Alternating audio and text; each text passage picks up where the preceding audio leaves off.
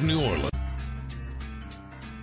From the world famous city of New Orleans, it's the Black and Blue Report.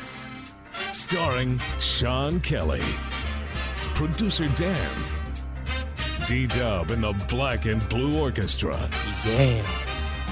and the Benchwarmers. Today's special guests include the New Orleans Saints, the New Orleans Pelicans, and whoever else we could get to stop by.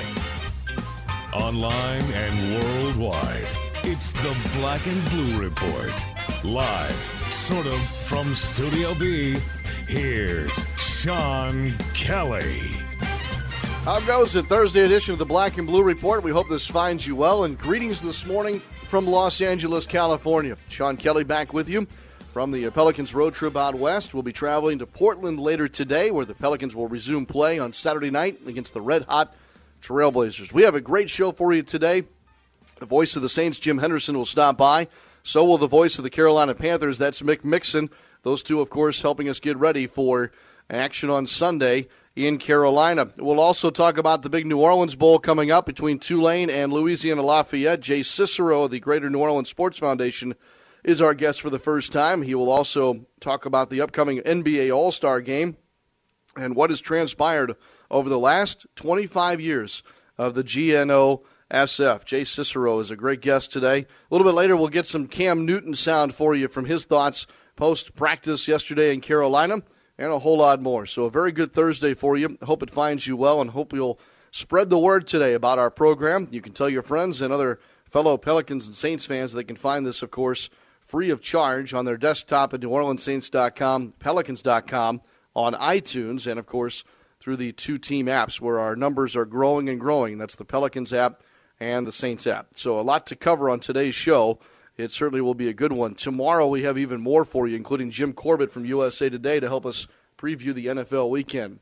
All right, out here in Los Angeles, it is uh, the day after uh, a big night for the Pelicans. They lost to the Clippers last night. That's the tough news, 108-95, and fell to 11 and 13 overall and 0 and 3 on this road trip. But the uh, fun news of the evening came prior to the game, about 6:15 Pacific time, when we learned that Anthony Davis and Tyreke Evans both were returning from injury last night. Of course, uh, the broken hand kept Davis out seven and a half games and just about 18 days.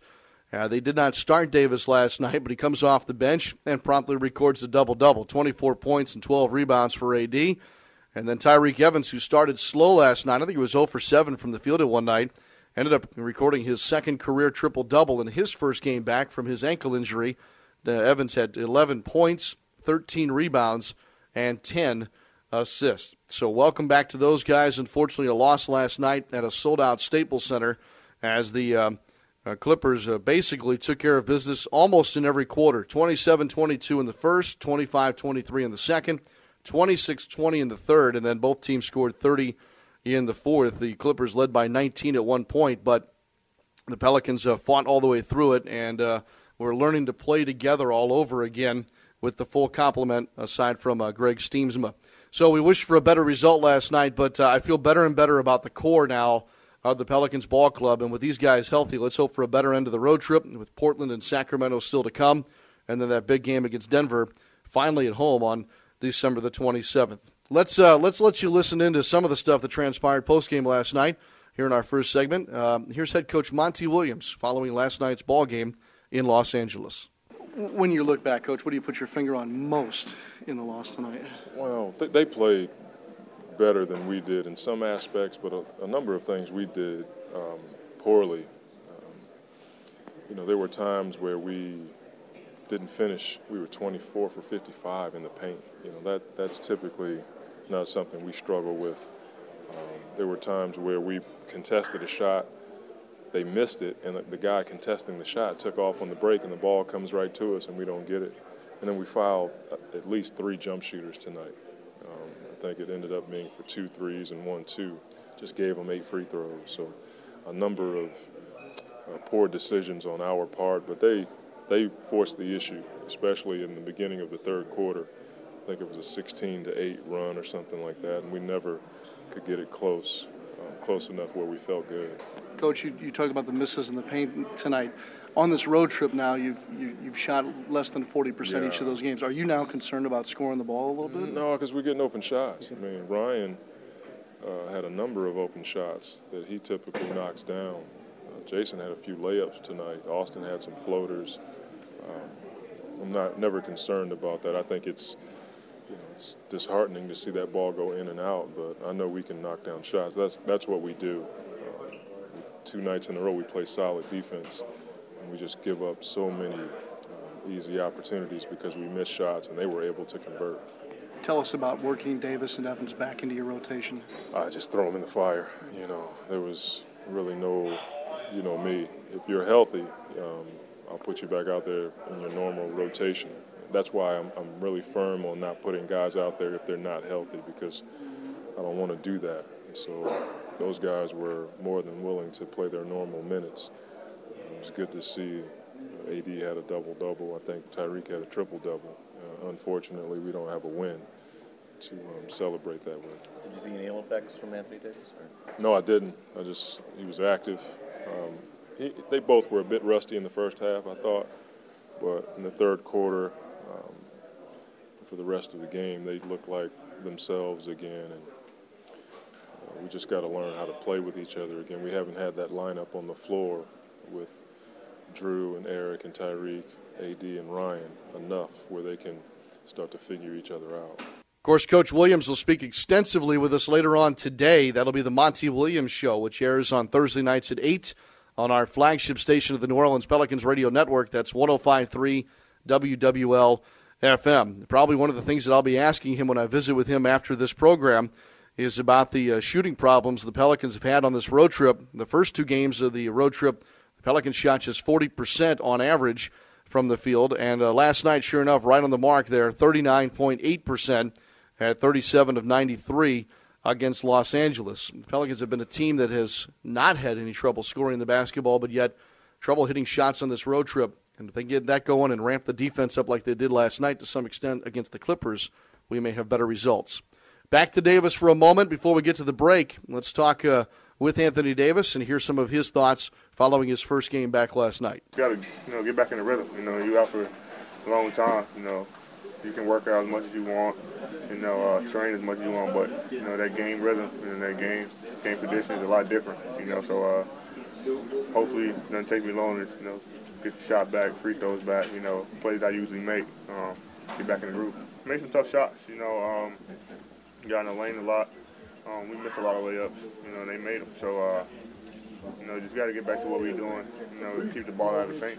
You know, we just didn't get back on defense tonight. You know, uh, especially when shot was up. Got a lot of fast break, you know, turnovers, you know, um, bad shots, you know, which leads to transition. So um, we just got to do a better job of shot selections and um, be more disciplined. All right. Again, as I mentioned today, the Monty Williams Show will be recorded and up on your airwaves uh, later on tonight, 8 Central Time on WWL FM. Meanwhile, the Pelicans will not practice today after getting through the back to back. They'll travel to Portland and have a full practice tomorrow before meeting the Red Hot Trailblazers on Saturday night at 9 Central. Okay, still to come Mick Mixon, the voice of the Carolina Panthers, Jim Henderson, the voice of the Saints, and Jay Cicero, too. We'll get to those guests right after our first timeout.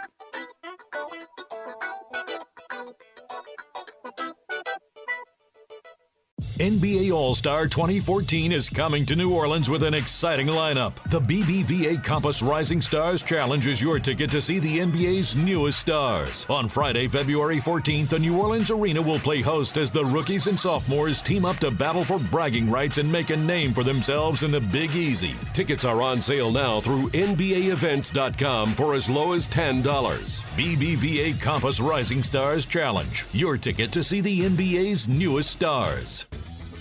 All Star Electric is lighting up the future with the latest in LED lighting.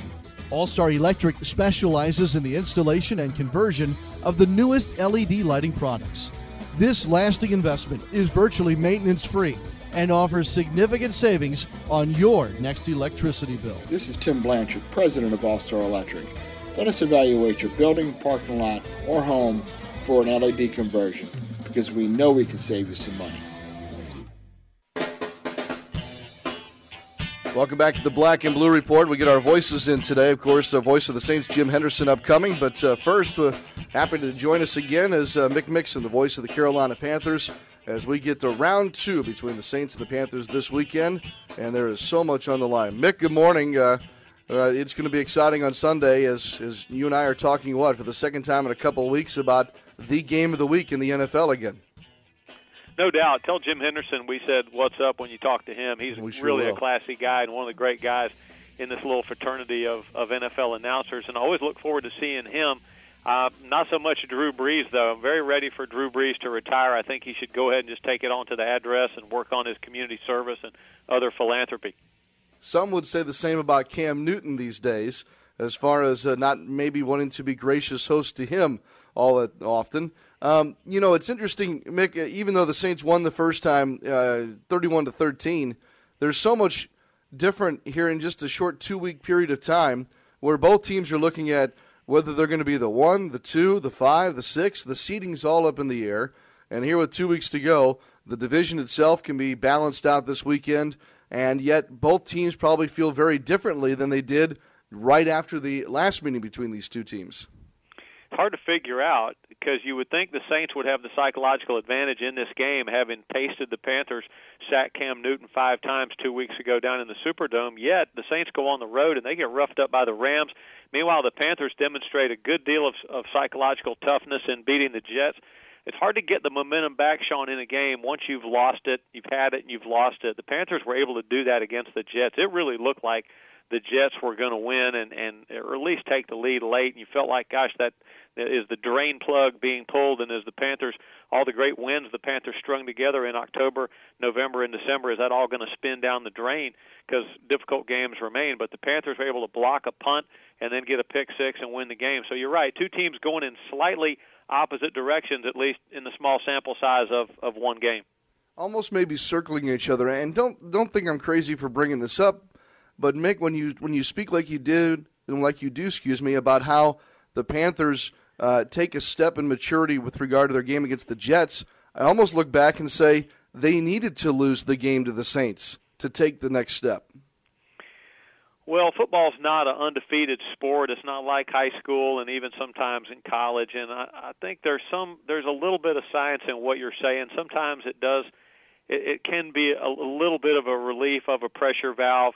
You can learn things about yourself. You can get mad. I mean, you can football is one of the few sports that you that it helps to play if you you've kind of got a little bit of a mad on.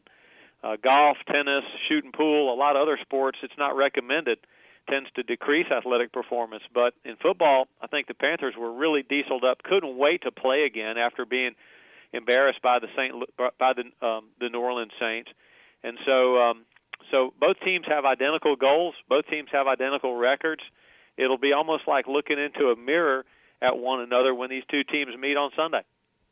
Mick Mixon, voice of the Carolina Panthers, with us here on the Black and Blue Report. Mick, looking back to that first meeting between the two teams, who has more ground to cover, the uh, Carolina defense or the Carolina offense, and how they fared against their counterparts on the New Orleans side? Probably about equal if we, if we were just totally honest with one another and didn't try to candy land, shoots and ladder, sugarcoat it. We would just say that the game wasn't even close. The Panthers led six to nothing early, two trips to the red zone, had the ball for about 11 of the game's first 15 minutes, and only got six points. So then Drew Brees, they're able to slice and dice on down the field and just get one touch. All they got was one touchdown, but then they they led. I mean, all that, all the the the, the third down conversions, the yardage, the time of possession the Panthers had gotten in the first quarter seemed like it was just vacuous and didn't mean mean a thing. The Saints sacked Cam Newton five times, Sean. I mean, they they won individual battles up front. I mean, Junior Galette looked like Lawrence Taylor.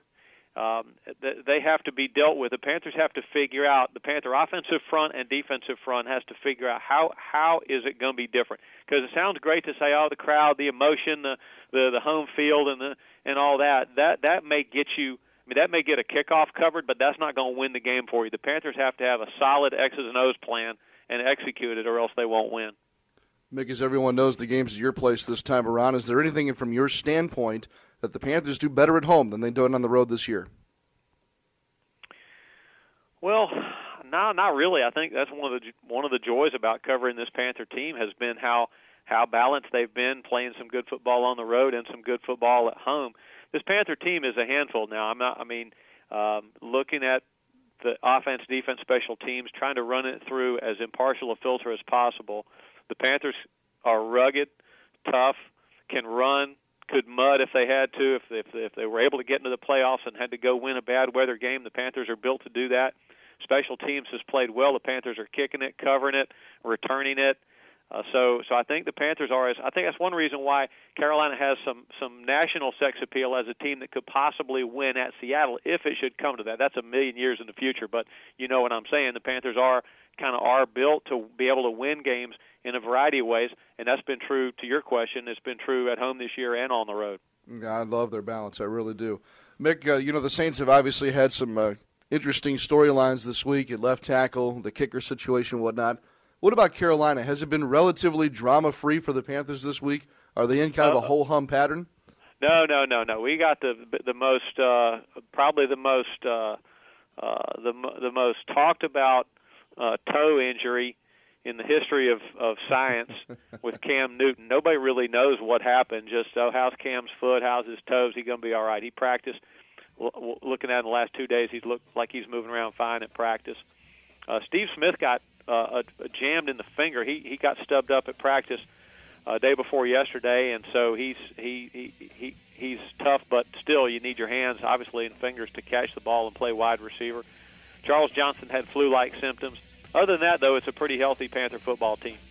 Outstanding. You are very uh, gracious to join us again here on the Black and Blue Report. I wish you all the best. Uh, except maybe your team on the field. I think we're all being honest with each other again.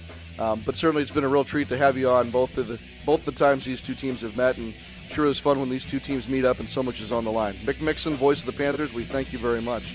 Thank you, Sean. It's been a pleasure. Back with more on the Black and Blue Report, including the voice of the Saints, Jim Henderson, right after this quick timeout.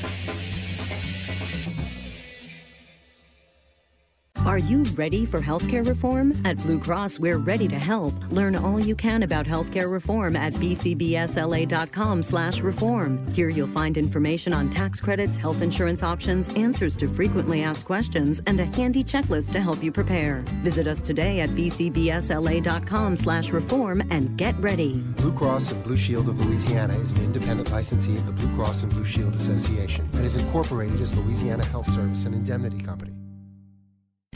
Make the holiday season extra special for your favorite sports fan by giving the gift of Pelicans basketball. The Pelicans holiday plan, presented by Austin Steakhouse, is the perfect stocking stuffer. With packages starting as low as $45, you can choose any five games, including the Heat, Thunder, and Clippers. Plus, with every holiday plan purchase, you'll receive a free $25 Austin Steakhouse gift card. Call 525 Hoop or visit pelicans.com to get your holiday plan today. Hardwood, hardball, and hard knocks. this is the Black and Blue Report. Jim Henderson will have the call this weekend, of course, of the Saints and Panthers, and your obstreperous host is pleased again to welcome in the voice of the Saints, Jim Henderson, on this Thursday. I got the word in, um, and uh, but was it, it in a perfect. broadcast? It was in the broadcast. Yes, it was. Oh, okay. Yes, it was. All right. Proud Um, of you. Yeah, thank you. I appreciate that. We'll get to our word of the day in a moment. I'm out here west, as you know, with the basketball team. Sure seems like it's been a whole hum week there in Saints land. Um, Jim, you've Yeah, got a lot of you've got a lot of news items to cover this week. Oh wow, incredibly so. With the the news yesterday of the changes at place kicker and left tackle, and I've been ruminating over that for quite some time. I've just written the open to the broadcast and what I'll do on the black, uh, the black and gold breakdown on Fox 8 today. And uh, I mean, this is unprecedented. Just one of these changes, I think, probably would have been unprecedented. But to do both of them uh, in the 15th game of the season with the division championship on the line, uh, under these circumstances, this is going to either look like an incredibly bold and smart move on the part of Sean Payton or an incredibly impetuous one. When you left St. Louis after the loss, could you have envisioned changes this big? I mean, was it did it seem obvious, or or did you think they would kind of just try and reset themselves? Well, you know, I think probably we might have expected a change at kicker, but then again, we didn't know who was out there. We didn't know who they had auditioned, um, how seasoned any of these guys were. So I think probably a, a change at kicker was one we might have anticipated. And Shayne Graham has certainly uh, been around. I think he's been on the rosters of 14 different teams in the NFL. So uh, the fact that that Garrett Hartley, who'd been kind of on a short leash with Sean Payton for quite some time, was jettisoned. I don't think was as surprising as the fact that they would elevate Terron Armstead to such an important position. And you know what? Uh, Charles Brown had not been playing badly in the last three games. We've got some statistics to support that. Uh, in the last three games, he played very well, including against Carolina, Seattle, and Atlanta. Hadn't allowed a sack. And then um, on Sunday, he's pulled at 8:34 left in the third quarter. So the fact that Terron Armstead Armstead would be elevated to that position against this team, uh, um, Hardy didn't have a single sack against Charles Brown when they played two weeks ago. Uh, I think that was the bit was the more surprising. We talked about that quite a bit as a broadcast team after the game. What would they do? And uh, I think my feeling was it would be foolhardy to move Zach Strief over to left tackle and put Bryce Harris at right tackle because that that would weaken you at two positions. So uh, Strief going back to, to right tackle um, doesn't surprise me. But I really thought they might give Charles Brown another chance uh, instead of. But apparently they've seen enough of Terron Armstead to think that the first snap he can ever take in the NFL um, will allow him to play well this Sunday, and we shall see. I mean, um, in any event, you know, you'd like to think the Saints are in the playoffs. If Arizona loses to Seattle in Seattle, which is probably fairly likely, the Saints are in the playoffs. But big difference between being the number two seed and the number five or six. Jim, when if this all works out the way that Sean Payton wants it to, this is just another chapter in the story that he's written about small school, lesser known guys having success in his program. Armstead fits that bill. That's true, and it also cements the legacy of uh, Sean Payton being a risk taker. He saw you saw that in the Super Bowl with ambush, the onside kick to begin the second half. Uh, he's always been one who's not afraid to not afraid to gamble, um, not afraid to uh, to um, to do whatever he thinks it's it's going to take to win the game. He's not a complacent football coach, and this is as big a gamble as I think anybody's ever taken in the NFL under these circumstances. The Saints come in at ten and four, as do the Panthers, Jim. And the the meeting number one went to uh, New Orleans in dominant fashion. Uh, it, it, do you expect this to, to? Should we wipe the slate clean? I guess is what I'm getting at with regard to meeting number two between these two teams. Well, it's really interesting. I think that you meet twice in three weeks, and um, not being in that locker room and not being in that amongst that coaching staff, as an outsider, I would think the the um, the advantage truly goes to the team that lost two weeks ago. Because if you think about it, the Panthers can say, "All right, here's what they did against us in in their success. Here's what we have to do to counter it." And when you're the Saints, what do you say in such a one-sided win in which they played so well in all respects? Why should you change what has worked? Here's what we did last time. Here's what we'll do again. So, to me, I think the advantage goes to the team that had lost, particularly the fact that they're home now, I hope I'm wrong, and I oftentimes am. So uh, I would be delighted to see the Panthers lose to the Saints on Sunday, but I think the advantage truly goes to them. And it's been well documented how different a team the Saints are on the road. Speaking of the road, there was quite a bit of self admission after the loss to St. Louis that there are problems on the road with the New Orleans Saints. Jim, do you anticipate, have you heard anything about what they might change or do differently about their routine going into this all important road game? I think probably just to refocus uh, on all the things that have made them successful when they've been on the road. Here's some interesting stats for you. Since 2006, the Saints are 20 and three on the road when they score on their first possession of the game. They are 20 and five on the road when they score on the first possession of the second half, and they've done a horrible job about that recently. They have not scored on their initial possession of either half in their last eight games. Three missed field goals, 10 punts, two interceptions and a fumble. So um, I don't know whether it'll pay off or not, but I think I think certainly refocusing on the initial possession of each half is going to be important. Uh, generating turnovers would be great. I mean, the Saints have just not taken the ball away at all in the last half of the season to speak of. And um, so I think those are the things they'll refocus on. And you know, too, Sean, I think this is another big part of the gamble that could either pay off or blow up in Sean Payton's face You know, if you want it, and he says, no, this is not meant for psychological reasons. And yesterday, Drew Brees kind of um, said that, yeah, well, this got everybody's attention. Nobody's job is safe. And I think this might be another uh, bold move under the circumstances. I mean, it's two games. You're two games away from handling these guys. And uh, could there be a, an element of complacency sitting in, even though the stakes are so huge? Well, you know, we took care of these guys last time. We will again.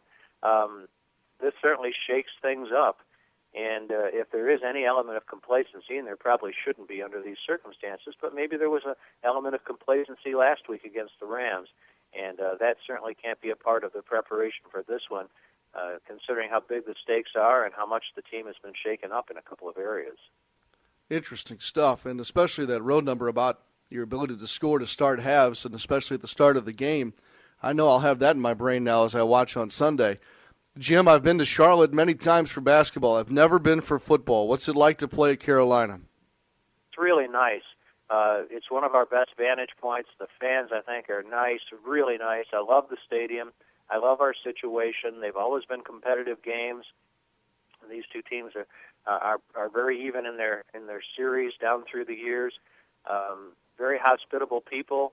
I don't know if I've ever will ever see it in quite the uh, quite the state that it's going to be in this week because uh, they haven't been, I don't think, to the playoffs since 2008. And uh, with the division championship on the line, this will probably be easily the most energized crowd and most vocal crowd the Saints have ever faced there.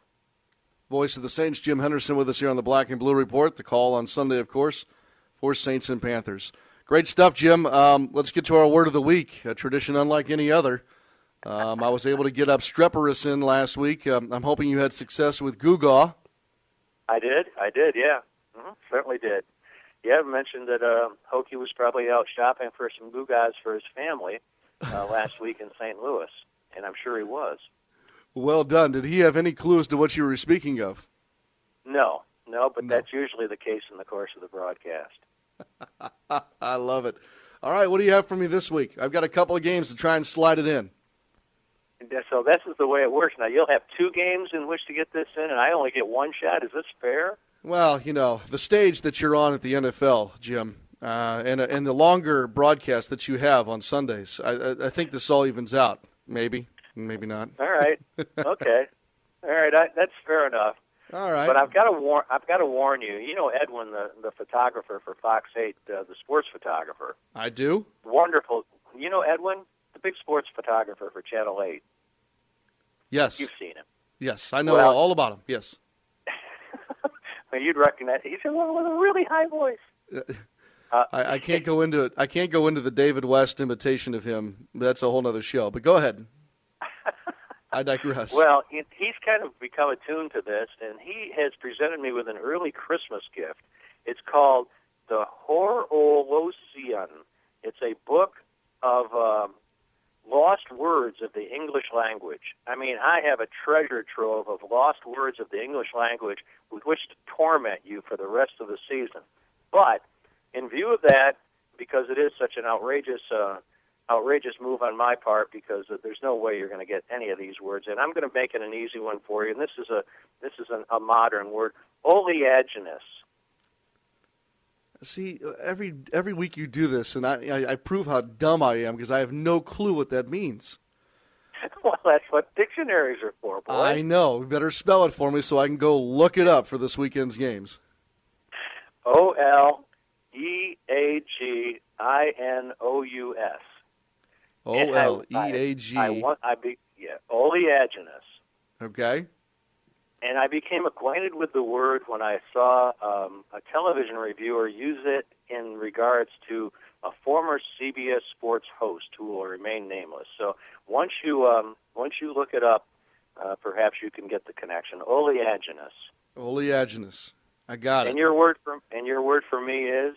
Uh, I have a lot of vowels involved, um, and it and it may fit well this weekend for you. All uh, right. Filipendulous. Now you're going to have to spell that one for me. All right. F I L I L I P E N D U N. Yes. D U L O U S. I don't think you're going to find that on Wheel of Fortune. F I L, right? Yes. I Yes, sir. E E N P is in Patrick. U L O U S. Yes, sir. Filipendulous. Philip, did, did I hear a P in there? Filipendulous. Yes, sir. That's a P. That's F I L I P as in Paul. E N D U L O U S. Filipendulous. Is that right? Yes, sir. Philip Pendulous. Pendulous. And you're going to spell it, a word, spell it for me again because I'm not sure I got it all. F I L I P. E N D U L O U S. Filipendulous. Close, yeah. All right. All right. This is going to be a real challenge now. Oleangelus. Oh, I didn't even pronounce that right, did I? No, you got it. Yeah. Oleaginous. Oleaginous and Filipendulous. Mhm. Ah, yes. Well, I'm glad that Edwin's involved because like I'm not Greek, sure. You know, it kind of sounds like a Greek law firm, doesn't it? Yes, it does. Yes, it does. Um, I don't know what their motto would be, but you could take it from there. Um, and one more thing before I let you go, since um, this is our last visit before hopefully a Merry Christmas to you and your family. Jim, I wanted you to share with our listeners the story you shared with me earlier in the season about your Christmas Day attire and how that tradition we should share with others on this program. Well, I'm a, I'm a huge fan of Christmas Vacation. We watch it as a family every year to get us in the mood for the Henderson family Christmas. And I think my kids can recite every word of the dialogue um, verbatim. But a couple of years ago, I, I asked my son, uh, he wanted to know what I wanted for Christmas, and I said, you know, what I would really like would be the, the Chicago Blackhawk hockey jersey that um, Chevy Chase wears around in the movie with Griswold on the back. And so I have a uh, I have a Chicago Blackhawk jersey with Griswold on the back, and I couldn't remember his number, and my son looked it up. It was zero, appropriately. So during the Christmas holidays, whenever the family's there, I'm always attired in my uh, Sparky Griswold Chicago Blackhawks uh, official game jersey, and uh, it's become quite the tradition. Uh, and it is only you. That is so perfect. I love it. Jim, Merry Christmas to the Hendersons. Um, good luck this weekend. Have a great call, and I hope you have a blessed Christmas as well. To the Kellys as well, have a safe road trip. Look forward to seeing you when you get back. Thank you, sir. Jim Henderson, voice of the Saints, we're here with us on the Black and Blue Report. Stay tuned. Jay Cicero is next in the program after a quick timeout.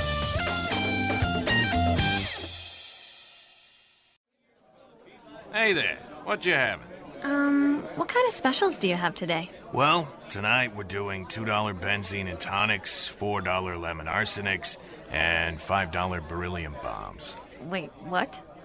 Those don't sound like drinks. They sound like types of poison. Well, it's a fine line. Besides, this is a smoky bar. What do you think we're all breathing in right now? Uh, I don't know. N- nicotine? Listen, I'm gonna hook you up. You're not really living until you've had a formaldehyde martini. Yeah, I'm going home. Secondhand smoke does more than just stink.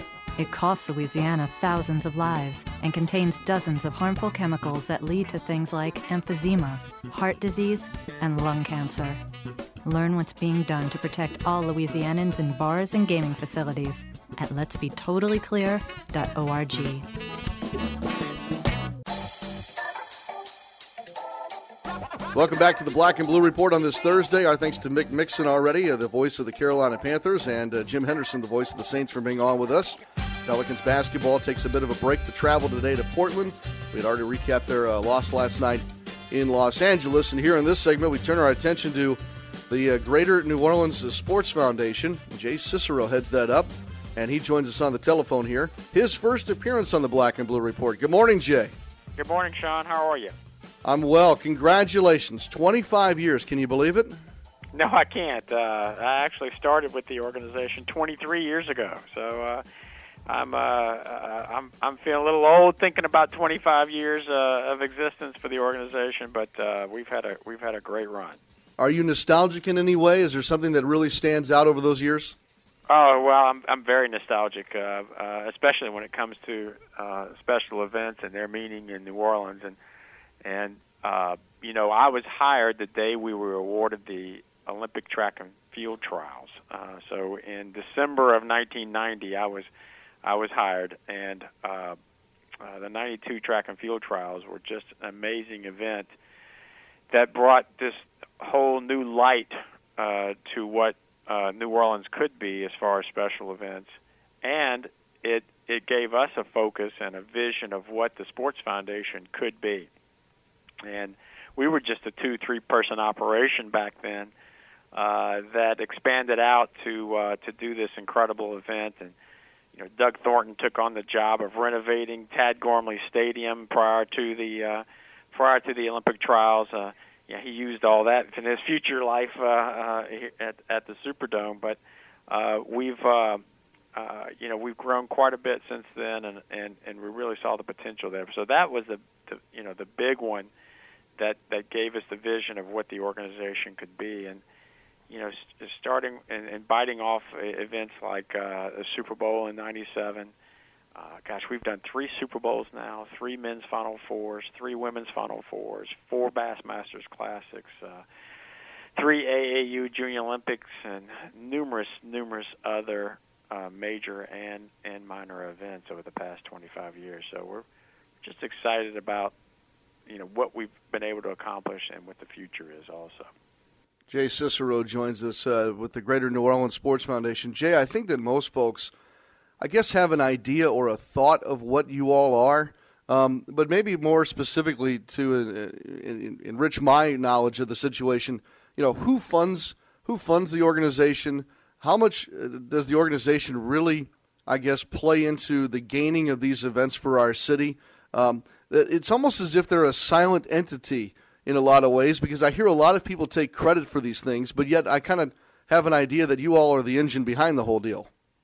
Well, we play we play a major role in, in in most of the major sporting events in town. You know, with the exception of the you know the Sugar Bowl, uh, because you know they've been around for 80 years and they do a fantastic job, and and the um, the Zurich Classic. Uh, you know, they've been around for for over 50 years uh, uh, as a as a host for for PGA tournaments here, and and uh, you know they do a great job also. But it, the, the the majority of the of the other major events uh, we are uh, that, that are one off, uh, uh, such as a Super Bowl or men's and women's Final Fours, uh, uh, and, and these other major events that that come to town every once in a while. Uh, we are behind or partnered with uh, you know, uh, uh, sports entities in New Orleans, such as the Saints or the Pelicans for like the NBA All Star Game coming up in, in February, or or the uh, University of New Orleans, uh, Tulane University, and the Sugar Bowl for all the NCAA championship events. Uh, so you know, but but really, we're the we're the one group that is behind uh, uh, almost every one of those events, no matter what they are, professional or amateur that is uh, working daily to not only bid upon these events but to manage them. And so it's our job to work with these national governing bodies or the owners of the events to figure out what events are available for bid, do all the behind the scenes work, uh, and work with our partners in the community uh, uh, on that. Uh, if all everything lines up and, and, and we think that we can fit it in New Orleans during that during the certain years that it's available, then we'll put together the bid presentation. And in some instances, we'll actually make the bid presentation. Uh, and then, uh, if it's awarded to New Orleans, uh, then we sign all the contracts uh, with that event rights holder, and then it becomes our job to go raise all the money necessarily necessary to fulfill all the obligations in the bids. Uh, so those and then to execute everything operationally, you know, from volunteers to transportation to uh, minority women-owned business programs to uh, you know everything associated with uh, that particular event. So, you know, we're we're an ongoing marketing and event management group uh, uh, that uh, is nonprofit and does it on behalf of the state and city. Jay, let's work forward a little bit. I'm out here out west with the the basketball team and I read that the New Orleans Bowl coming up has now eclipsed the 55,000 mark for tickets sold for that game. That's got to be a record, isn't it? It, absolutely is a record, uh, and uh, you know that's the one event on our calendar that is year in and year out, uh, and it's this is our 13th uh, annual New Orleans Bowl, and uh, it's hard to believe that that's, that we started it back in 2001, uh, and it has grown to this uh, to this size, uh, uh, you know, in 13 years.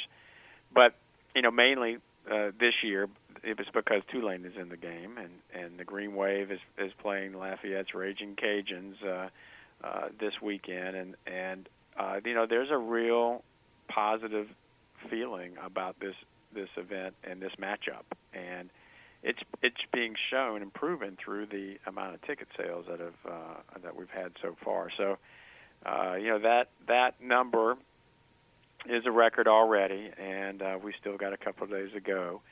Uh, but we're just excited as can be to have Tulane back in back in in, in their first bowl in, in 11 years, and uh, and and uh, Lafayette brings a huge crowd, and they've got a great program, a great coach, two great coaches here. CJ and and Hudspeth are two of the best coaches around, and um, you know we're just we're just in a great position this year to be able to have uh, you know the champion of the Sun Belt with with the Raging Cajuns and and Tulane back in it uh, for the first time in a long time, back being bowl eligible, and uh, uh, you know playing playing at home.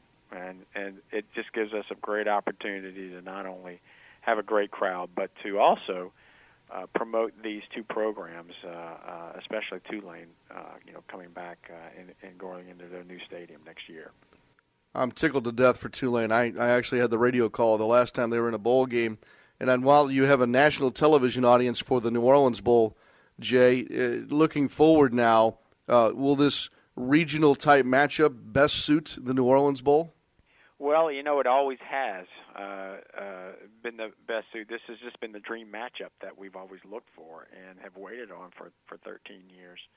Um, but uh, you know, the New Orleans Bowl has always had the vision of being regional, and uh, we have extended our contracts with Conference USA and the Sun Belt Conference uh, for six years, uh, beginning next uh, the next next year, and uh, the concept is still the same: is that we want we want a regional uh, uh, matchup that will bring the most people to town and will deliver a, a, a nice television audience uh, and uh, will will give us something that is important in the hospitality community.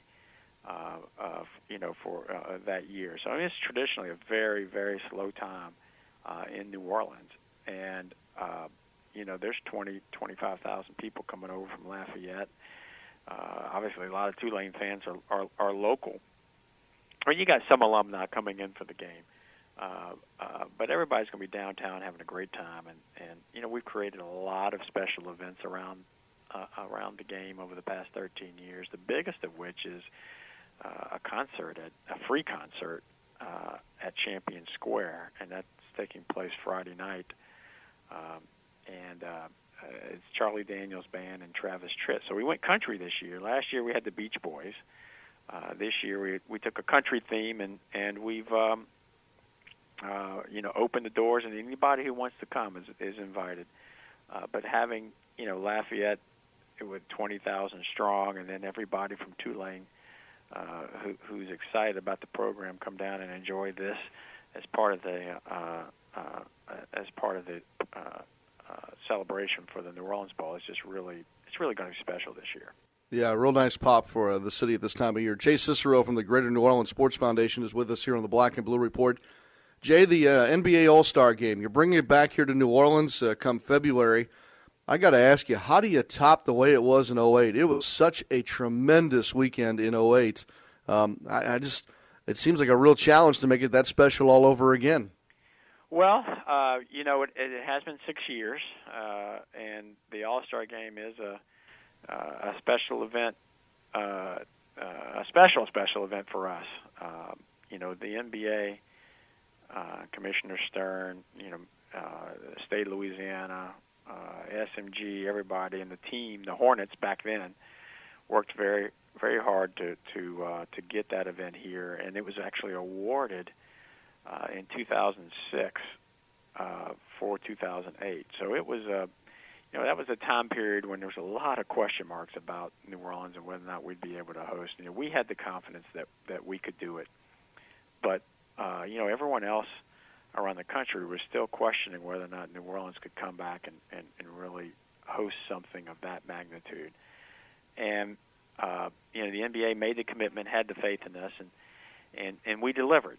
Uh, uh, and the Sports Foundation played a major role in that because the Hornets were, when it was awarded, the Hornets were still displaced in Oklahoma City.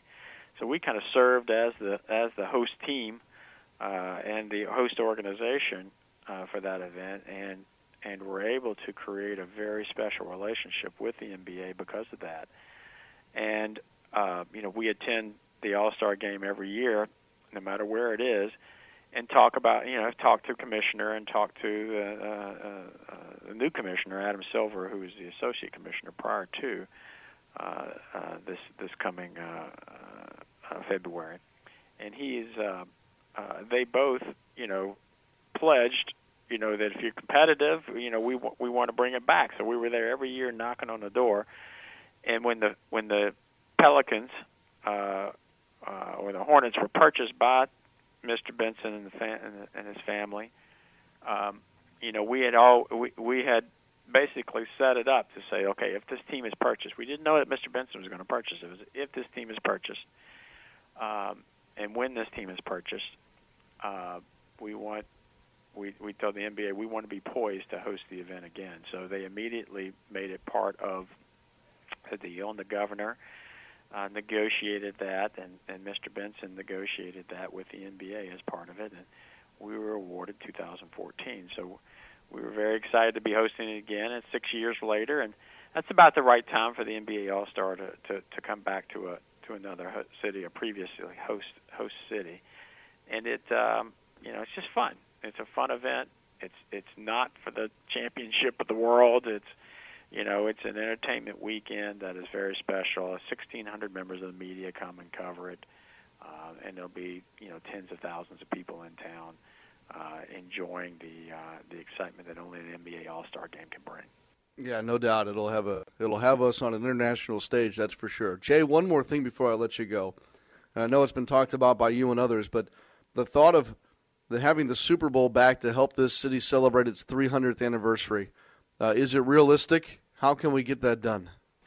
Well, it's it's it's realistic. Uh, uh, it, it was going to be very difficult um, uh, to do, and you know our competition is Minneapolis and Indianapolis, and and on on paper, you know, and if you you know all New Orleanians would say would be Indianapolis and Minneapolis, we should be a shoe in. Uh, we've hosted it ten times, uh, but Minneapolis has a new stadium that's coming online and the NFL has traditionally awarded the Super Bowl to new stadium cities. We've seen that with Indianapolis in 2012. We saw it with Detroit a few years ago. We've seen it with uh, New York this coming February uh, because of their new stadium. Um, and so that's uh, you know that's something that's real uh, and and out there. So Minneapolis has that. Indianapolis hosted it in, in 2012, like I said, and they are are uh, really putting together a strong bid to get it back. You know, so the competition's fierce, and they want it back badly, and and and they've uh, they focused on 2018.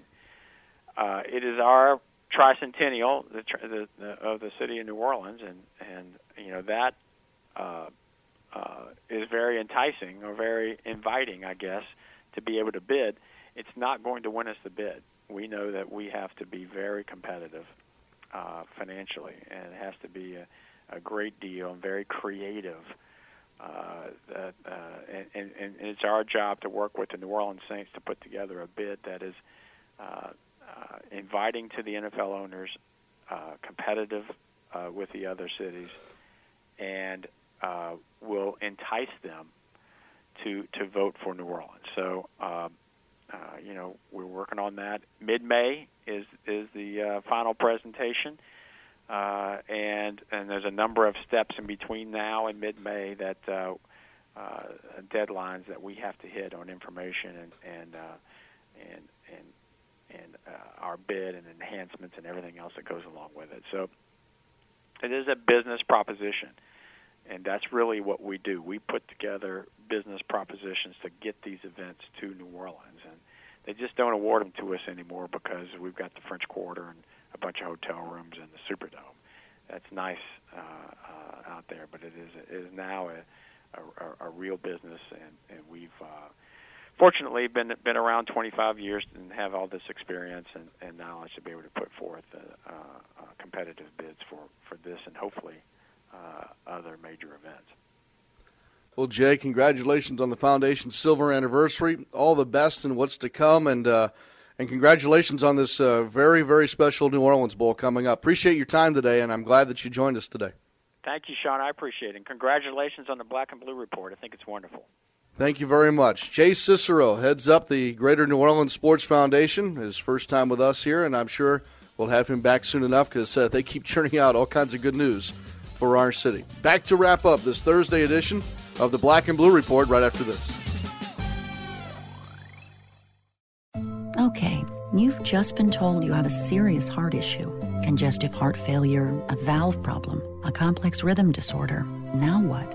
At Ochsner, we suggest you take a moment and do some research. When you do, you'll find Ochsner Medical Center has the only heart program in the region ranked among the nation's best by U.S. News and World Report.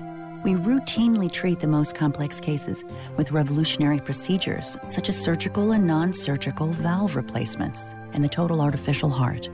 And we have the largest, most comprehensive program for treating arrhythmias in the Gulf South, offering options not available elsewhere in the region. At the end of the day, the most important thing to hear is I just saw your test results and they look great. No problems. Leading edge care. Just one more reason to choose an Ochsner affiliated physician. For an appointment, visit Ochsner.org or call 1 866 Ochsner. That's O C H S N E R. Ochsner. Healthcare with peace of mind. Want each show delivered right to your iPhone or iPad? Subscribe to the podcast on iTunes by searching Black and Blue Report.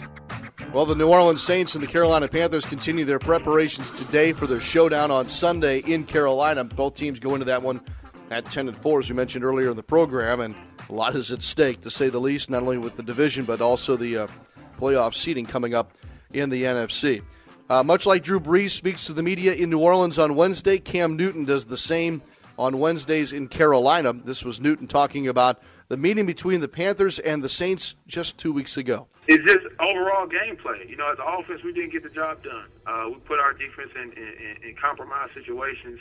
You know, being that those guys are very lethal and dangerous at home. You know, especially as an offense for those for those guys. Uh, for for us, you know, we didn't play Panther football offensively, and from the looks of it, special teams or uh, you know, as a defense. We're a better team than what we showed that day, and we have our opportunity to prove that come Sunday. Of course, Cam and the Panthers were winners last weekend, and so they've won now nine of their last ten. And Newton spoke to the uh, mood of the locker room in Carolina heading into this showdown with New Orleans. Everyone's excited to, to seize this moment come game day. Uh, we're going to need everybody's, um, you know, help in doing that, from our fans to, you know, great coaching to great players, you know, making plays. Uh, it's not any different than any game that we, we haven't been prepared for this year. Um, and, and a lot of guys are excited to, you know, see this opportunity and make the most of it. So, plenty more on the big game tomorrow. Daniel Salerson will be hosting the Black and Blue Report. And We'll uh, also take a national look at the NFL with Jim Corbett from USA Today. Have a lot more for you as we ramp up to this big, big weekend, not only for the Saints and the Panthers, but for the Patriots and the Ravens and several other ball clubs around the NFL with just two games to play on the regular season schedule. As you mentioned, we'll be traveling on the Pelican side today, and then I'll next talk to you on Saturday night when the Pelicans take on the Portland Trailblazers. Our thanks to Mick Mixon today, Jim Henderson, Daniel Salerson, Jay Cicero, and a cast of others in helping us bring uh, together the Thursday edition of the Black and Blue Report. Uh, we'll say this I'm ready to be home to say the least, but we have uh, many more miles to go. So that'll do it for us from Los Angeles this morning. We hope you are all well wherever you may be listening today, especially those of you in the Crescent City ramping up for a big black and gold weekend. Thanks for joining us, and I'm Sean Kelly saying so long for just a while. Thanks for listening to this edition of the Black and Blue Report. If all goes well, we'll be back tomorrow. Tune in each weekday at 12 p.m. or at your convenience exclusively online at NewOrleansSaints.com and Pelicans.com. Follow your teams direct from the source, the Black and Blue Report.